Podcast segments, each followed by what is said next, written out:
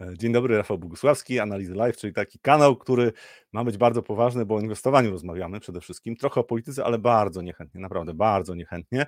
Czasami jednak się elementy polityczne pojawiają, taka moja prośba z dystansem, dystansem.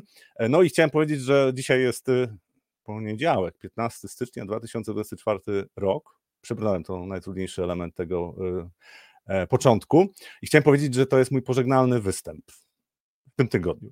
Wiem, że to niskich lotów żarcik, ale y, przepraszam, córka zadecydowała, że urlop od jutra, więc mnie nie będzie, być może będzie Robert Stanilewicz, więc y, e, proszę sprawdzać powiadomienia, na pewno się pojawią. A ja mam e, fazę mm, sucharów, które chodzą za mną i pojawiają się różne, bardzo specyficzne, bardzo szokujące i czasami nie wiem, jak się odnaleźć, ale od piątku się śmieję. E, dla tych, którzy znają języki obce, mam pytanie, zwłaszcza francuski. Jak po francusku jest ściana? Lemur. I ten lemur, przepraszam, wiem, że to, to, to, niskich lotów jest, ale ten lemur chodzi za mną od trzech dni i, i płacze. Więc y, tak sobie słucham też czasami, co się dzieje w polityce y, i usłyszałem, że mamy terror praworządności i też y, naprawdę tak jak przeanalizowałem znaczenie tego, to stwierdziłem, że kurczę, muszę się jeszcze dużo nauczyć, żeby łączyć słowa w tak niezwykły sposób. Ale to oczywiście takie zagajenie na dzisiaj pojawi się w przyszłym tygodniu na pewno. E, co się będzie działo w tym tygodniu, jeżeli chodzi o analizę live, jeszcze nie wiem dokładnie, Wiem, że będzie w środek kup fundusz, na który zapraszam. Zapraszam na naszą stronę internetową. Tam bardzo ciekawe artykuły, e, też na przykład o Chinach trochę napisałem e, taki artykuł, no, kilka rzeczy tam wplotłem, interesujących według mnie, jeszcze przed wyborami na Tajwanie. Mm, wybory się odbyły, kilka słów komentarza. Zaczął się sezon wyników e, w Stanach Zjednoczonych i to jest informacja, która może ustawić rynki na dłuższy czas. To znaczy, to, co się będzie działo w najbliższych tygodniach, może spowodować, że inwestorzy będą zachowywali się mm, bardziej optymistycznie albo bardziej pesymistycznie. Pierwsze dane już się pojawiły, y, banki niektóre zachwyciły, niektóre rozczarowały. Interpretacja tego to jest coś, co będzie warte dużo pieniędzy, była też inflacja PPI w Stanach Zjednoczonych w piątek, e, która była trochę niższa od oczekiwań. Oczywiście wybory na Tajwanie. E, oczywiście e, wyścigi dwóch zawodników wagi ciężkiej, czyli Amazona i, przepraszam, Apple'a i Microsoftu. I też co to znaczy, jak to interpretować, bo ja czasami sam muszę sobie uświadomić, jaka to jest skala. Znaczy porównując na przykład naszej giełdy, jaka jest skala pieniędzy zaangażowanych na amerykańskim rynku akcyjnym. Więc tematy są e, według mnie dość interesujące. Zaczynamy jak zwykle od przeglądów rynku.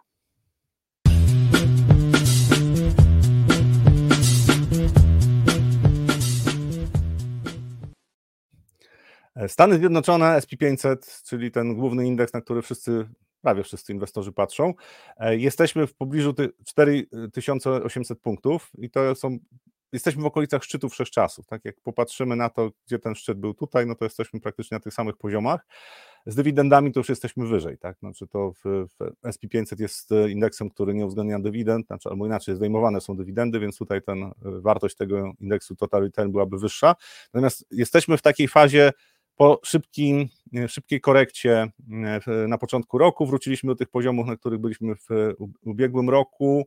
E, I pytanie, czy inwestorzy znajdą siłę, żeby jeszcze powędrować wyżej, e, bo liczą na to, że będzie miękkie lądowanie. Według mnie tutaj jest błąd logiczny, znaczy w tym roku zakładam, że będzie mm, spora korekta na rynku amerykańskim, nie bessa według mnie, ale korekta, bo oczekiwania są trochę na wyrost. I najbliższe mm, zakładam, najbliższy czas pokaże, czy faktycznie tutaj e, ta korekta już się rozwija, czy jeszcze rynek znajdzie trochę sił na kolejne wzrosty, dopiero potem się pojawi korekta, ale sam rynek, tak? Y, SP500 pokazuje, że e, nadal rynek jest dość silny, tak szybki powrót do szczytów e, po tej korekcie, no to pokazuje, że tam kapitału jest trochę. No i pytanie teraz właśnie, co będzie w najbliższym czasie. Dzisiaj pewnie się nie dowiemy, mm, bo e, Amerykanie znowu świętują, mają wolne i to jest coś, co powinno uspokoić trochę rynki, chociaż nie zawsze. Znaczy czasami okazuje się, że tam handel elektroniczny kwitnie i wtedy na przykład w Europie są jakieś większe ruchy. Natomiast na razie same Stany Zjednoczone nie nie zdecydują o tym, co się będzie działo e, z indeksem, po prostu nie będzie handlu w dniu dzisiejszym. Podobnie wygląda sytuacja, jak patrzymy na Nasdaqa. On, y, Nasdaq, ten kompozytowy, trochę mu brakuje więcej do szczytu. Nasdaq 100, e, który jest bardziej przeważony w stronę tych największych spółek, jest no, na szczytach wszechczasów praktycznie i to jest coś, co y, też, y, tak, te ruchy, które tutaj się pojawiły, też pokazują, że e, po tej nerwowości początku roku kapitał powrócił Ja znowu, Nasdaq podobnie. Tutaj, jeżeli popatrzymy na oczekiwania inwestorów dotyczące tego, co się będzie działo w spółkach, to jest mm, i w gospodarce, no to jest bardzo optymistycznie. Znaczy porównanie, w porównaniu z tym, co może zaprezentować gospodarka amerykańska, to wydaje mi się, że oczekiwany wzrost wyników spółek ogólnie amerykańskich SP 500 o 11% w tym roku y, to jest y, no bardzo, bardzo taka optymistyczna prognoza. No to nie znaczy, że tutaj nie może być dalszych wzrostów w najbliższym czasie, ale już w tej chwili uważam, że przy tym poziomie optymizmu trochę jest wysokie ryzyko angażowania y, dużych pieniędzy w, w, w, obecnie.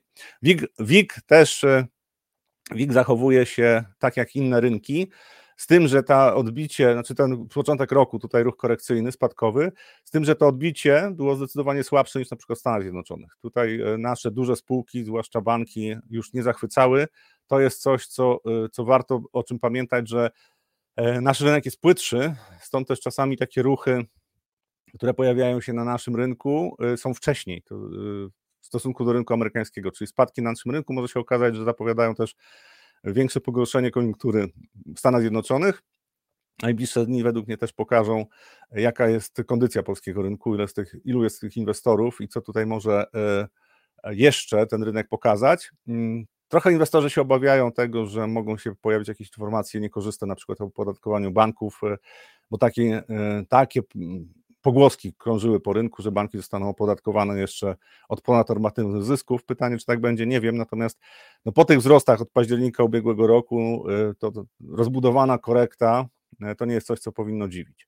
To, co jest interesujące z punktu widzenia też rynku akcyjnego, to jest zachowanie e, amerykańskich obligacji. Dziesięcioletnie, e, dziesięcioletnie amerykańskie obligacje e, były, były na poziomie już 4,06.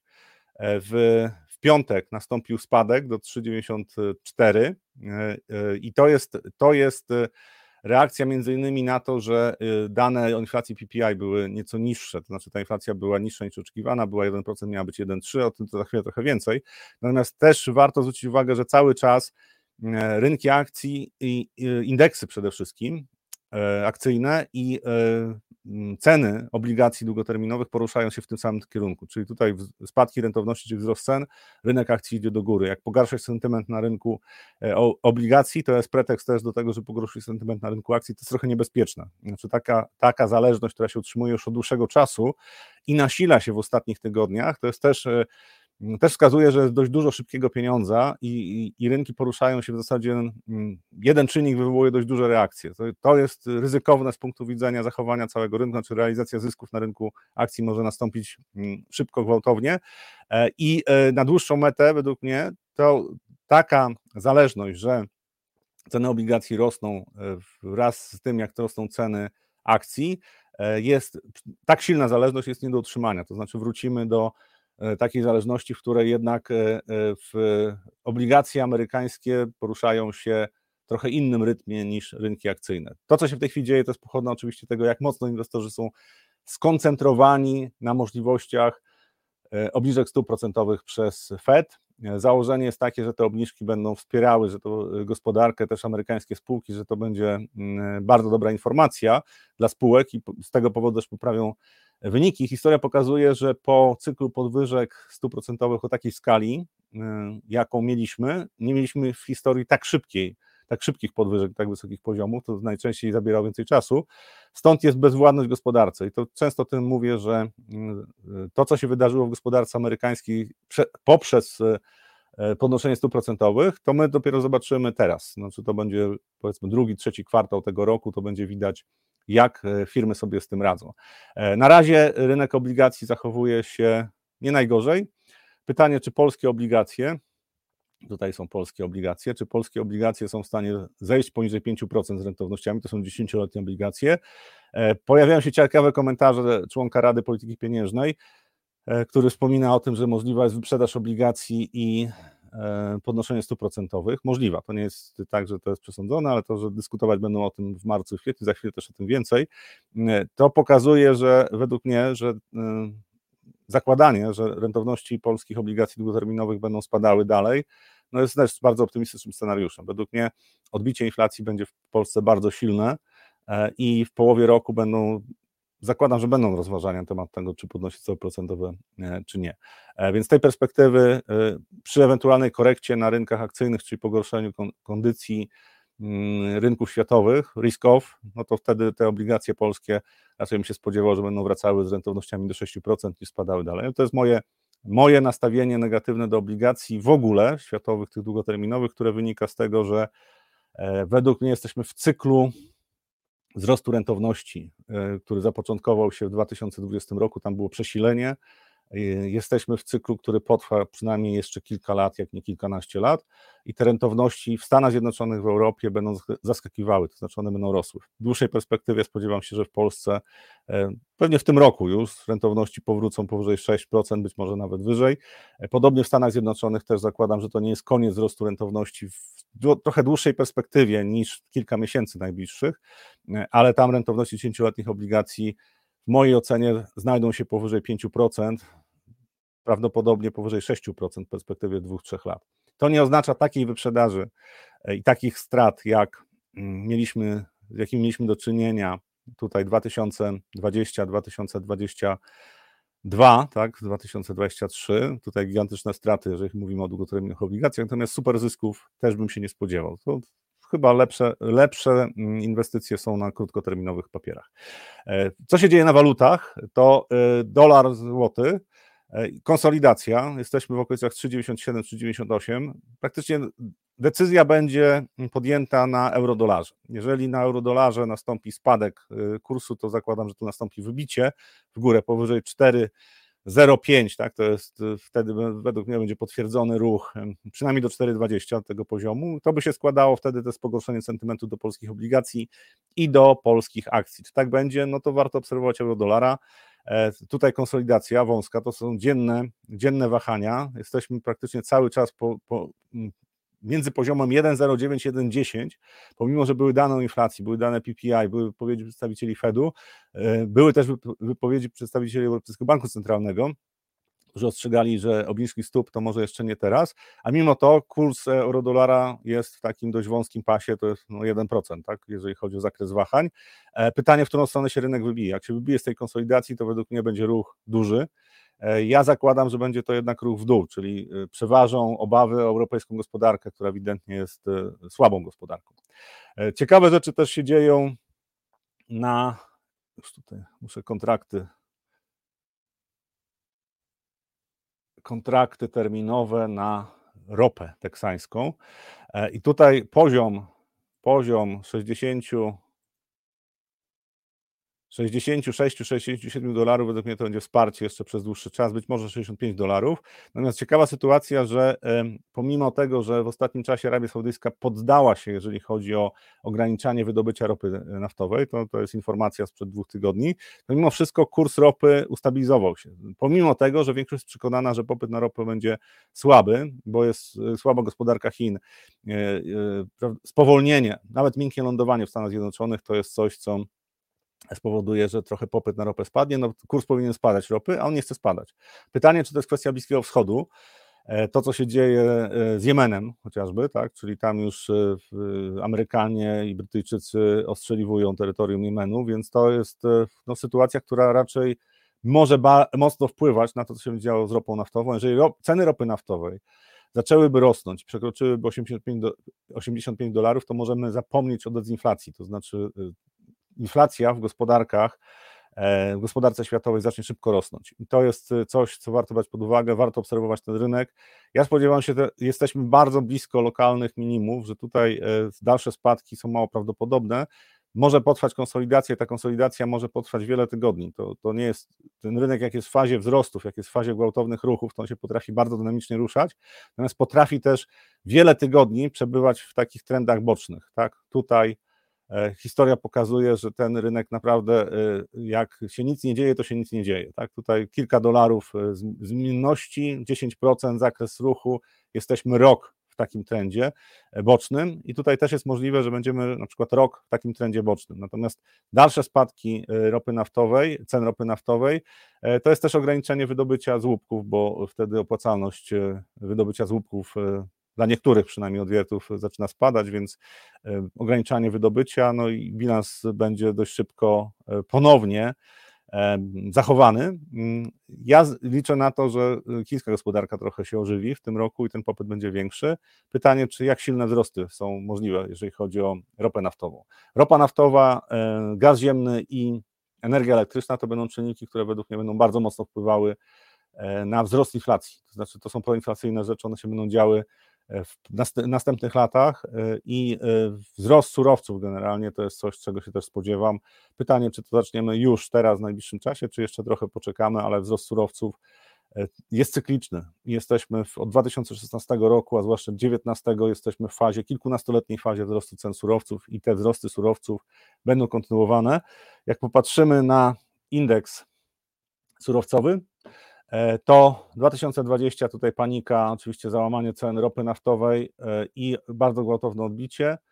E, konsolidacja tutaj już ponad rok, spory zakres wahań, zaskakująco słabe ceny żywności, E, słabsze ceny e, ropy naftowej, no i w ten sposób jesteśmy tak po tych bardzo szybkich wzrostach jesteśmy w ruchu korekcyjnym. Taki ruch korekcyjny może trwać dość długo, natomiast według mnie wcześniej czy później my wejdziemy w kolejną fazę wzrostową, czy tak to nie wiem, ale tu zapoczątkowaliśmy nowy trend długoterminowy, taki kilkunastoletni, e, to był dołek, to były minima, z paniką, tak, czyli tu bardzo duży poziom zniechęcenia do rynku surowcowego, E, ten rynek surowcowy wzrósł. E, co ciekawe, nadal jeszcze, jeżeli patrzymy na indeks surowcowy w porównaniu z e, indeksami akcyjnymi, to tutaj nie ma hossy, to znaczy cały czas inwestorzy są przekonani, że akcje przyniosą wyższe stopy zwrotu, a surowce niekoniecznie, no bo przecież spowolnienie gospodarcze. Ja uważam, że będzie zaskoczenie być w najbliższych miesiącach, tak? Czyli przegląd rynków na razie, patrząc też przez pryzmat tego, że dzisiaj się pewnie niewiele wydarzy, bo Amerykanie sobie śpią przez cały dzień, odpoczywają, może nie wszyscy, ale część, e, to dzisiaj pewnie niewiele się wydarzy, a w najbliższych dniach pewnie sporo będzie się działo. Też informacje aktywności gospodarczej w Stanach Zjednoczonych będą miały duże znaczenie i każde wypowiedzi w tej chwili e, polityków, e, czy inaczej przedstawicieli Fedu, koniec stycznia to jest posiedzenie Fedu, więc to, co powiedzą w najbliższych dwóch tygodniach pewnie będzie wpływało też na i ceny surowców, i ceny walut. Ja się spodziewam, że jeżeli jeszcze wracając do polskiego złotego, że jesteśmy, patrząc na cykl, który tutaj występuje, to mniej więcej co 3 lata, 2 miesiące mieliśmy kolejne dołki, tak? 2008, 2011, 2014, 2017, 18, 2020, 2021, no i teraz 2023, 2024. Ja zakładałem, że czwarty kwartał albo początek pierwszego kwartału to jest kolejne minimum lokalne. Pytanie, czy będzie szybki wzrost i, i, i, zmiana tendencji na wzrostową, gwałtowna, tak jak było na przykład tutaj po jakiejś konsolidacji, e, czy raczej umiarkowany, taki rozciągnięty w czasie ruch boczny. E, to, co, to co, na co zwracam uwagę, spekulanci też zwracają uwagę, to jest, to jest to, że e, polski złoty albo dolar do polskiego złotego jest w trendzie wzrostowym, E, i utrzymuje się w tym trendzie wzrostowym od 2011 roku, od 2008, ale tutaj była panika, tak, jeżeli chodzi o e, wyprzedawanie dolara. Natomiast od, tutaj od 12 e, lat, już ponad 12 lat jesteśmy w trendzie wzrostowym. Cykle pokazują, że umocnienie dolara w perspektywie najbliższych miesięcy jest całkiem możliwe. To tyle, jeżeli mówię o przeglądzie rynków. Jakby ktoś jeszcze chciał jakąś parę walutową zobaczyć, to, to bardzo chętnie pokażę, tak, mogę, mogę, mogę się do tego odnieść. Natomiast o, o tutaj mi się od razu wyświetliło e, podwyżki stóp procentowych do rozważenia. Członek e, Rady Polityki Pieniężnej mówi, i tutaj przeczytam, jaka, jakie jest uzasadnienie. Jeżeli rząd zrezygnuje po pierwszej połowie 2024 roku z mrożenia cen energii e, i zerowego VAT-u, tak, to jest, to jest czerwca, do końca czerwca, mrożenie cen energii, zerowy VAT jest do końca marca, to możliwe do rozważenia mogą być podwyżki stóp, rozpoczęcie zacieśnienia ilościowego, czyli wyprzedaż e, obligacji z portfela NBP-u. Poinformował agencję Bloomberg e, członek RPP Janusz Dąbrowski. Teraz jeżeli patrzę na takie komunikaty, to zastanawiam się, ok, jak do tego podejść, bo ja w zasadzie tylko się mogę uśmiechnąć, bo jeżeli popatrzymy na ruch który może rząd wykonać. Czyli powiedzmy, że znosi, y, odmraża cenę energii, cenę energii ono w górę i znosi zerowy VAT.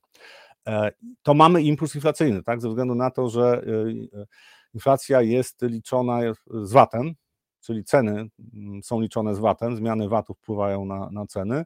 Również ceny energii wpływają na nie tylko znaczy szerokie spektrum, jeżeli patrzymy na cały koszyk inflacyjny, to wpłyną na to. Tylko jeżeli nie zmienią się inne warunki e, w gospodarce, to oczywiście tutaj będzie przez chwilę pod, podniesienie cen w gospodarce, tylko że jeżeli to podniesienie cen uderzy w konsumenta, bo będzie musiał płacić więcej, na przykład wyższy VAT, to następny ruch jest deflacyjny, to znaczy albo dezinflacyjny. To znaczy, że w e, gospodarce ta podwyżka cen administrowanych czy podwyżka podatków zdejmuje część potencjału, jeżeli chodzi o realną siłę nabywczą. I uzasadnienie w ten sposób decyzji o rozpoczęciu podwyżek stóp procentowych, e, to ja nie wiem, jak skomentować, bo e, tego się nie da obronić. To znaczy, zupełnie inaczej można to uzasadnić. Można uzasadnić tym, że siła konsumenta jest w tej chwili za duża. To znaczy, to, co zrobił RPP, zrobiło RPP do spółki z rządem, to było rozpędzenie spirali inflacyjnej, mm, czyli e, koszty i płace.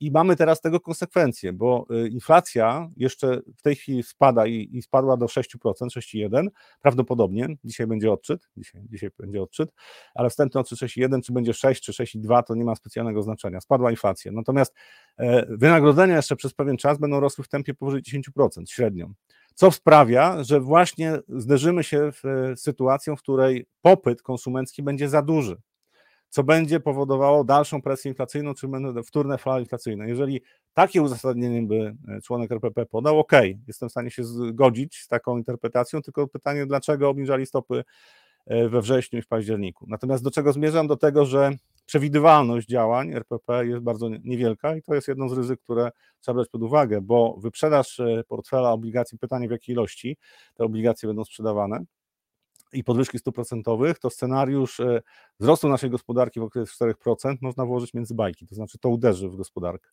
E, oczywiście to będzie też dezinflacyjne, przynajmniej przejściowo, ale bardziej mnie niepokoi to, że argumentacja jest prowadzona w ten sposób i po prostu no, warto się zastanowić nad tym, czy jakie są intencje takich działań, zwłaszcza, że obniżki stóp procentowych we wrześniu i październiku były uzasadnione zupełnie inaczej, a to, że będą wcześniej czy później podnoszone, czy odmrażane ceny energii i, i podnoszony VAT było wiadome, bo nie można tego utrzymać w nieskończoność, znaczy nie da się tego utrzymywać.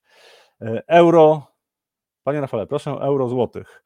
Euro złotych, czyli euro złotych chyba, tak, jak rozumiem, euro, czy ja tutaj mam, euro. To przeskoczymy jeszcze, wrócimy do euro złoty. E, podobnie jak e, w przypadku dolara amerykańskiego, tutaj też e, złoty słabnie do euro, albo euro się umacnia.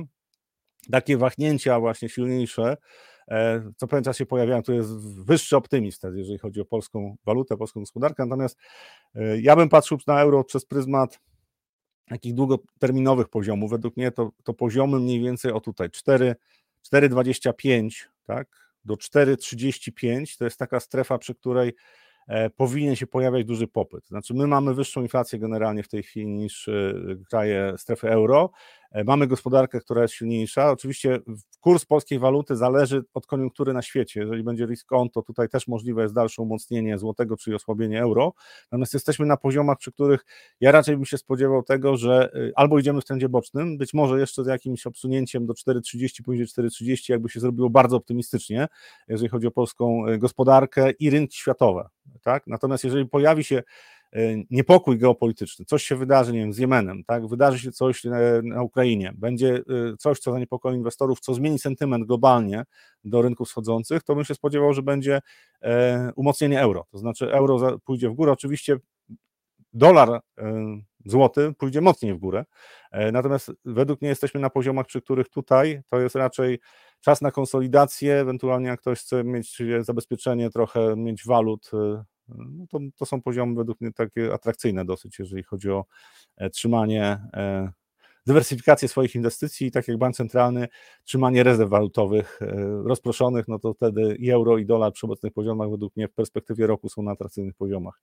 Pytanie, wracając do wracając do giełdy amerykańskiej, tutaj to E,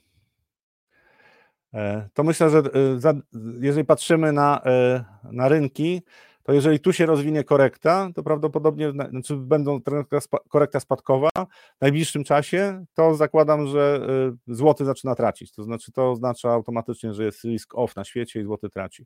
Y, w tym roku nie zakładam, żeby y, była jakaś wielka panika albo wielka euforia, jeżeli chodzi o rynki walutowe. Podobnie na akcjach tutaj wydaje mi się, że będzie po prostu duża zmienność i wahania na amerykańskich indeksach, nie tylko amerykańskich, będą E, wysokie, duże i e, to będzie wynikało oczywiście z tego, że w tej chwili większość inwestorów oczekuje na bardzo pozytywne scenariusze gospodarcze e, dla Stanów Zjednoczonych. Ja się obawiam, że trochę będzie z tym problem.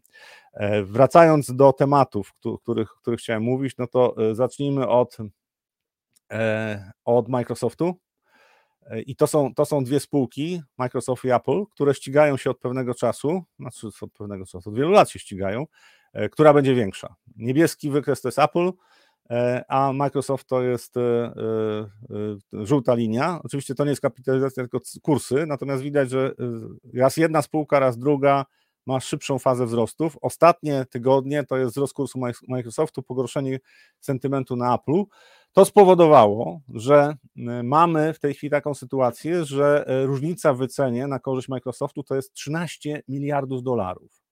I to jest coś, na co chciałem zwrócić uwagę. Różnica w wycenie dwóch spółek, które są w pobliżu 3 bilionów dolarów, to jest 13 miliardów dolarów. Tak, jeżeli popatrzymy na wycenę tych spółek, to tutaj jest 2,89 tryliona anglosowskiego, czyli biliona, e, natomiast tu jest 2,87, ale ja sprawdziłem dokładnie, to jest różnica 13 miliardów dolarów, różnica w wycenie. Zmiana o 1% ceny takiej spółki to jest ruch wycenie o 30 miliardów dolarów. E, PKN Orlen ma wycenę 70 miliardów złotych, czyli około 18 miliardów e, e, dolarów. Tutaj różnica w wycenie tych dwóch spółek to jest 13 miliardów dolarów. To jest, ja zwracam uwagę, jak patrzymy na polski rynek i, i próbują, niektórzy próbują analizować, na przykład wykorzystując analizę techniczną, tak, przepływy kapitału. Okej, okay, to się udaje, tylko problem jest taki, że jeżeli patrzę na rynek amerykański, analizuję ten rynek amerykański, to tam, żeby ruszyć tym rynkiem, potrzebne są gigantyczne pieniądze. Może to zrobić Fed, mogą to zrobić duże banki inwestycyjne albo tłum, który jest przekonany i porusza się w jedną stronę. Natomiast jeden inwestor nie jest w stanie zmienić trendu. W przypadku naszej giełdy jeden inwestor duży jest w stanie zmienić trend. To znaczy jeden inwestor z City e, londyńskiego albo e, z Wall Street, który wpadnie na pomysł, że trzeba doważyć portfele e, polskimi akcjami, jest w stanie wywołać hossę. Tak samo jest w stanie ją zakończyć. Dlatego ja bardzo dużą uwagę zwracam na rynek amerykański, właśnie na te największe spółki, bo tam tu się zadecydują tak naprawdę losy rynków w najbliższym czasie i kapitały, które tam są zaangażowane, są nieporównywalne z żadnym innym rynkiem na świecie. To znaczy Stany Zjednoczone tutaj e, będą rządziły, rządzą. E, wyzwanie, jakie w najbliższym czasie dla tych spółek e, największych, to jest to, żeby utrzymać dynamikę wzrostu zysków, co będzie wyzwaniem. Natomiast ze względu na to, co się na świecie, te duże spółki amerykańskie, też Apple, chociaż on będzie miał pewne problemy, jeżeli chodzi o wyniki, ale Microsoft, Amazon, Tesla w mniejszym stopniu, tak, ale um, Alphabet, czyli Google, to są spółki, y, które, nawet Meta, to są spółki, które są w bardzo dobrej sytuacji y, finansowej i w przypadku napływu kapitału do Stanów Zjednoczonych to będzie spółki pierwszego wyboru. To nieważne, ile one kosztują, jaką mają kapitalizację, po prostu tam się mogą zmieścić kapitały, które według mnie będą uciekały z rynku y, obligacji. Ale to jest przyszłość, to są najbliższe E, najbliższe 2-3 lata, według mnie, jak inwestorzy sobie uświadomią, że obligacje skarbowe to nie jest tak dobra inwestycja i tak bezpieczna, jak wydawało się wcześniej. Zmiana lidera e, w tej chwili e, grubszy jest Microsoft i jest szansa, że na razie pozostanie liderem, przynajmniej przez no dzisiaj to na pewno, bo nie ma sesji. E, natomiast przez najbliższe 2-3 tygodnie to myślę, że ta tendencja Microsoft silny, Apple słabszy, to będzie się utrzymywała. To jest coś, co e, tutaj są mm, uzasadnienia fundamentalne, czyli te zagrożenia, które są dla Apple w najbliższym czasie, jeżeli chodzi o utrzymanie dynamiki zysków. Microsoft jest w lepszej sytuacji. E, sezon wyników. JP Morgan i taki bank, który rozbił bank, też mieliśmy taki tytuł zaproponować, czyli prawie 50 miliardów zysku netto w 2023 roku, to nikt w historii nie zarobił tyle, ale żeby tutaj nie wpadać w euforię, to jest JP Morgan, ale to jest jeden bank. Zawiódł, rozczarował Wells Fargo, Citibank i Bank of America. Tam były wyniki gorsze od oczekiwań. Zwracałbym uwagę na to zróżnicowanie, bo jeżeli patrzymy na spółki amerykańskie, też na sektor bankowy, to zróżnicowanie wyników jest gigantyczne. E, I e, ja jestem ciekaw, jak, jakie wyniki pokażą banki regionalne, bo to jest e, najbliższe tygodnie, tak, będą się pojawiały te wyniki i tam według mnie będzie duże rozczarowanie, to znaczy okaże się, że te banki regionalne mają duże problemy.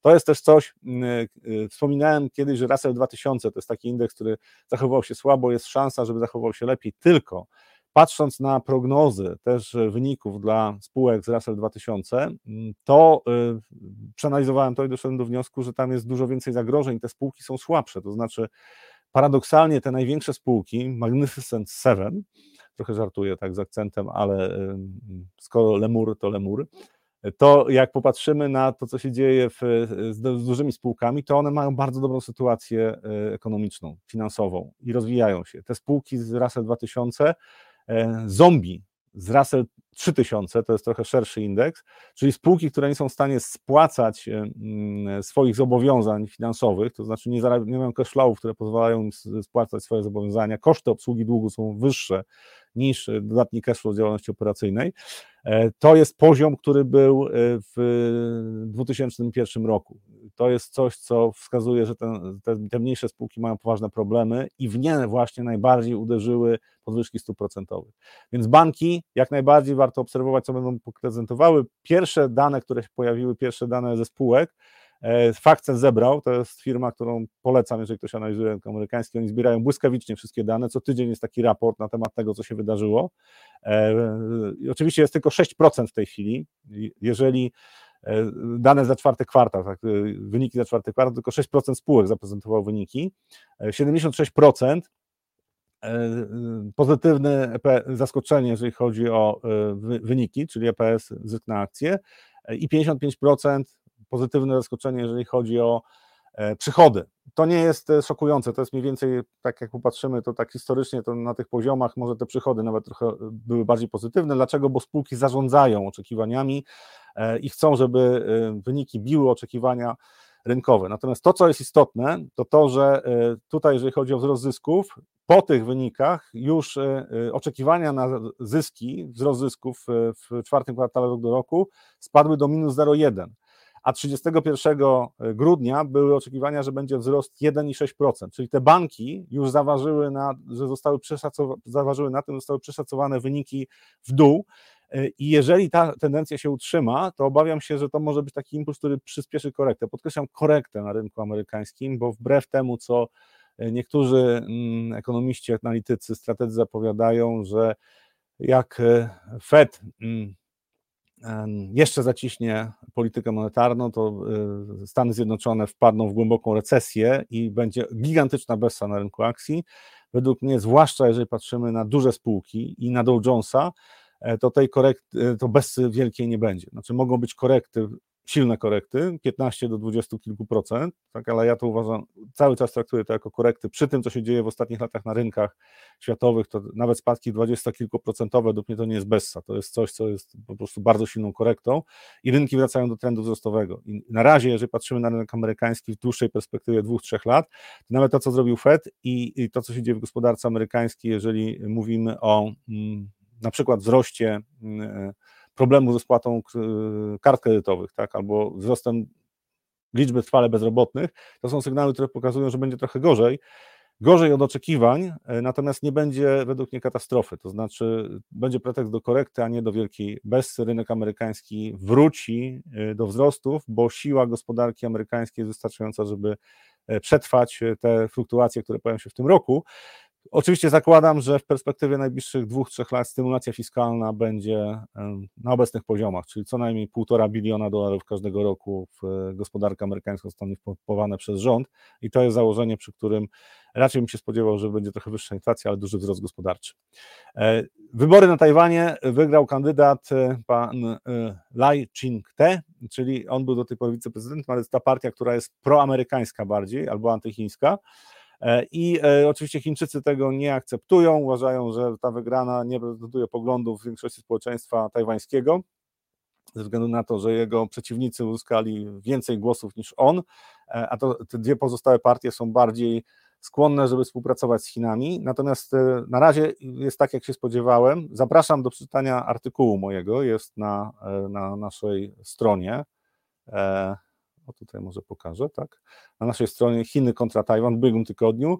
I tutaj kilka pytań postawiłem e, i kilka wniosków. Kiedy, kiedy sytuacja w Chinach może się e, pogorszyć? E, znaczy, chodzi o politykę między, sytuację polityczną między Chinami i Tajwanem. Kiedy może się tak naprawdę pogorszyć?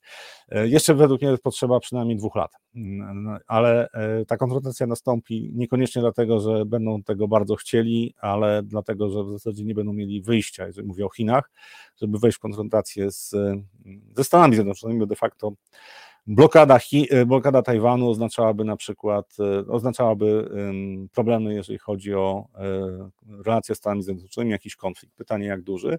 I znowu to nie oznacza, że to jest koniec świata. To oznacza, że nawet konfrontacja militarna, ograniczona Stany, Chiny, to nie oznacza końca świata, tylko oznacza duże konsekwencje, wzrost napięcia, przeszacowanie opłacalności inwestycji w różne aktywa i e, niepokój, to znaczy tak, takie zagrożenie, gospodarki będą się przestawiały coraz bardziej na gospodarki e, wojenne, co będzie miało konsekwencje też, jeżeli chodzi o ceny surowców. Natomiast na razie wynik wyborów nie był zaskoczeniem, rynki niespecjalnie powinny reagować. Ja czekam, co się wydarzy za 2-3 tygodnie, bo Chińczycy będą musieli jakoś zareagować, zwłaszcza po e, komentarzach Blinkena.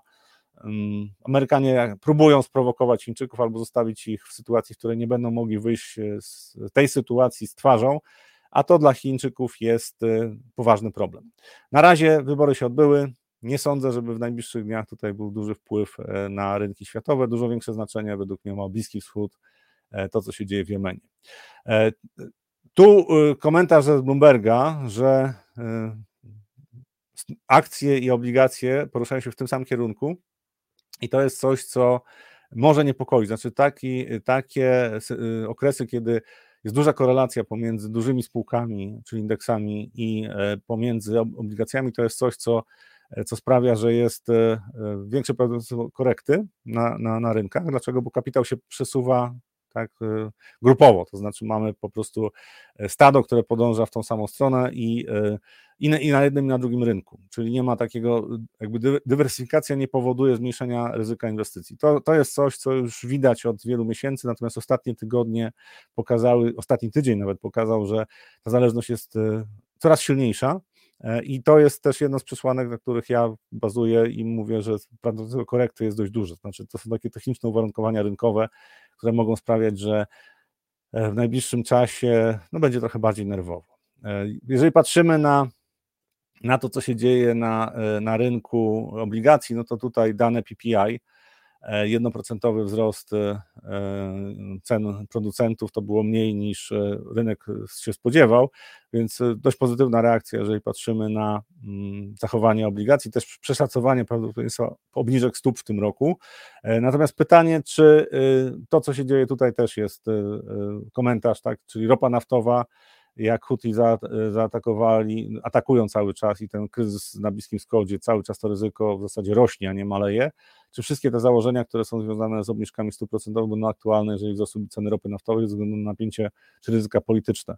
E, według mnie e, nie. To znaczy tutaj e, podatność długoterminowych rentowności, obligacji długoterminowych, te rentowności mogą reagować bardzo nerwowo, bo oczekiwania w tej chwili są bardzo optymistyczne, to znaczy e, obniżki stóp na pewno, pytanie w jakim tempie, a już w ogóle inflacja została pokonana. Według mnie trochę, trochę zbyt optymistycznie.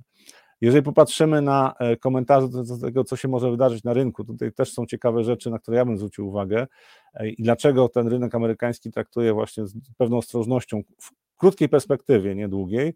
Jest artykuł o e, pięciu zagadnieniach, które, które warto obserwować. E, tutaj jeszcze był konsensus, jeżeli chodzi o wzrost zysków w czwartym kwartale 1,1, ale już, e, już w weekend tak, Fakcet skorygował. Wyniki banku były na tyle słabe, że nastąpiła korekta.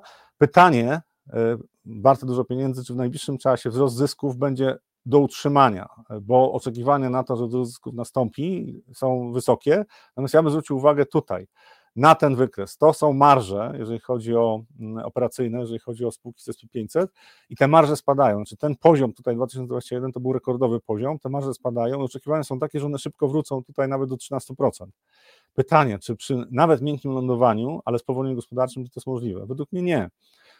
Rozczarowanie, jeżeli chodzi o wyniki spółek, będzie wystarczający pretekstem do tego, żeby rynek się skorygował nie wiem, może 10% wystarczy. E, według mnie będzie to przede wszystkim dotyczyło spółek e, technologicznych, czyli tych wzrostowych.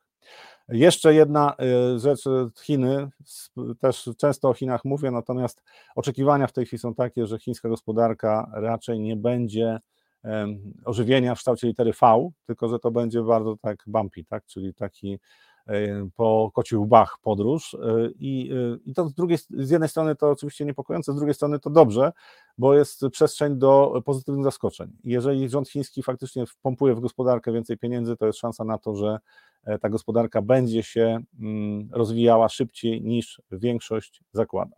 Więc jesteśmy, jesteśmy w, w dość e, interesującym miejscu, jeżeli chodzi o rynki akcyjne. Jesteśmy na początku roku. E, oczekiwania dotyczące wzrostu gospodarczego na świecie są według mnie troszkę, troszkę za optymistyczne. E, ten rok w związku z tym zapowiada się na bardziej zmienny, jeżeli chodzi o rynki akcji, natomiast nie przekreślałbym inwestowania rynk, na rynkach akcji, zwłaszcza jak to mam perspektywę na przykład dwóch, trzech lat, bo tutaj będą no, według mnie duże pieniądze do zarobienia. E, dzisiaj e, to w zasadzie wszystko. Jeszcze miałem parę sucharów, ale z Magdą skonsultowałem, Magdą Weiss, która tutaj mnie e, prowadzi. Skonsultowałem, że niektóre to w wydaniu nocnym. Będzie analizy live night by night i dopiero wtedy, bo, no bo nie wypada, znaczy nie, nie, nie na tym kanale, ale wrócimy do tego pomysłu i pewnie się któregoś dnia pojawi. E, to dzisiaj chyba wszystko. Bardzo dziękuję za e, uwagę. E, proszę obserwować powiadomienia. Ja pojawię się w przyszłym tygodniu, natomiast analizy live żyją i pewnie jakieś niespodzianki w najbliższym czasie się pojawią. Zapraszam w środę na Kup Fundusz Live. Na dzisiaj to wszystko. Bardzo dziękuję za uwagę. Do zobaczenia.